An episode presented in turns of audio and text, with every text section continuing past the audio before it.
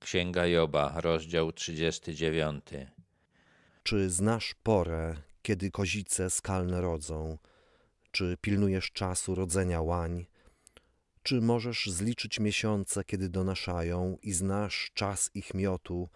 Przykucają, by ich młode przebić się mogły i pozbywają się swych bólów. A gdy ich młode nabierają sił, wzrastają na otwartym polu, odchodzą i już nie wracają do nich. Bóg daje Jobowi różne przykłady swojej wszechwiedzy i swojej mocy. Kozice i łanie poruszają się szybko, trudno człowiekowi je obserwować. Dodatkowo kozice żyją w niedostępnych górach, a jednak Bóg wie o nich wszystko. Sprawił, że żyją właśnie tak, jak żyją i opiekuje się nimi. Kto wypuścił wolno dzikiego osła i kto rozwiązał pęta muła, któremu przeznaczyłem step na dom, a słoną krainę na mieszkanie. Dziki muł nie różni się z wyglądu specjalnie od domowego, a jednak żyje całkiem inaczej. Tak Bóg postanowił i tak jest. Kpi sobie ze zgiełku miasta i nie słyszy wrzasku poganiacza. Przebiega góry za paszą, szukając wszelkiej zieleni. Zwykły muł służy człowiekowi, a Bogu spodobało się, żeby dziki muł żył swobodnie i tak właśnie jest. Bywa też, że bardzo podobnym ludziom Bóg wyznacza całkiem inne losy. Czy zechce ci służyć bawół, albo czy przenocuje u twego żłobu? Czy możesz powrozem przywiązać bawoła do bruzdy, albo czy będzie bronował za tobą zagony? Czy na nim polegasz, że ma dużo siły i chcesz mu powierzyć swój trud? Czy możesz mu zawierzyć, że zwiezie ci zbiory i sprowadzi je do twojego gumna? Także dziki bawół przypomina woła domowego, ale jednak ma całkiem inny charakter. Człowiek nie może go wykorzystywać do swoich celów. Strusica radośnie bije skrzydłami, lecz czy są to skrzydła i pióra bociana? Znosi ona na ziemi swoje jaja i wygrzewa je w piasku, a nie pamięta o tym, że może je zgnieść nogą, a dzikie zwierzę je zdeptać. Twardo postępuje ze swymi młodymi, jakby nie były jej. Nie martwi się, że jej trud jest daremny, gdyż Bóg pozbawił ją mądrości i nie udzielił jej rozumu. Bóg daje kolejny przykład tego, jak dziwne są czasami jego postanowienia. Struś jest zwierzęciem beztroskim, bezmyślnym. Wydawać by się mogło, że musi wyginąć, a jednak żyje, jednak Bóg go chroni. Gdy spłoszona unosi się wysoko, szydzi z konia i jego jeźdźca.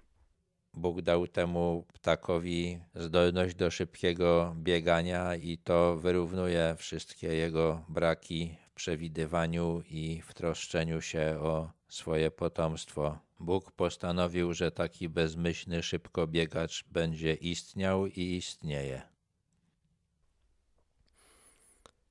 Czy ty dajesz koniowi siłę, odziewasz jego kark w grzywę, czy każesz mu podskakiwać jak szarańcza?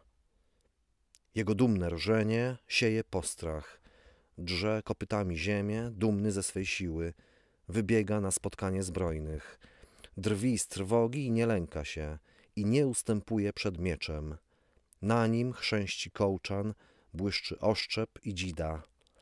Wśród zgiełku i hałasu pochłania przestrzeń i na głos trąby nie ustoi spokojnie. Ilekroć zabrzmi trąba, zadrży icha i z daleka wyczuwa bitwę, gromki głos dowódców i okrzyk wojenny. Z kolei konia Bóg stworzył w taki sposób, że nadaje się do bitwy, dał mu odpowiednią siłę i charakter. Człowiek korzysta z tego, ujeżdża konia, ale gdyby on nie miał wrodzonych skłonności, to nie byłoby w bitwie z niego żadnego pożytku. Ale Bóg zadbał, żeby takie właśnie skłonności miał.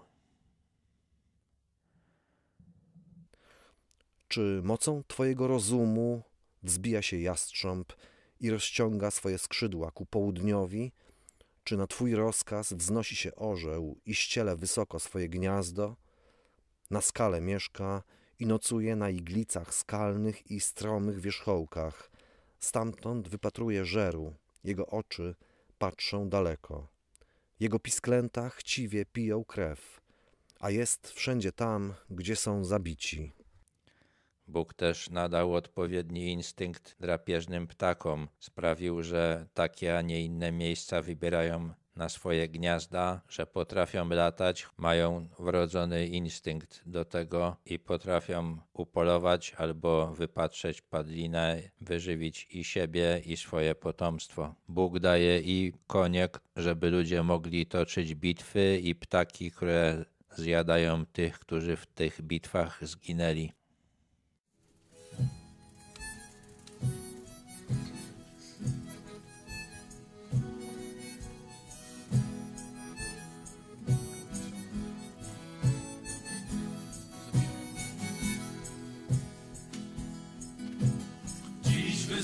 Wyznajemy Twe zmartwychwstanie, Odkupicielu, światłości nasza, bo w Tobie życie nasze się stanie wieczną radością na nowe czasy.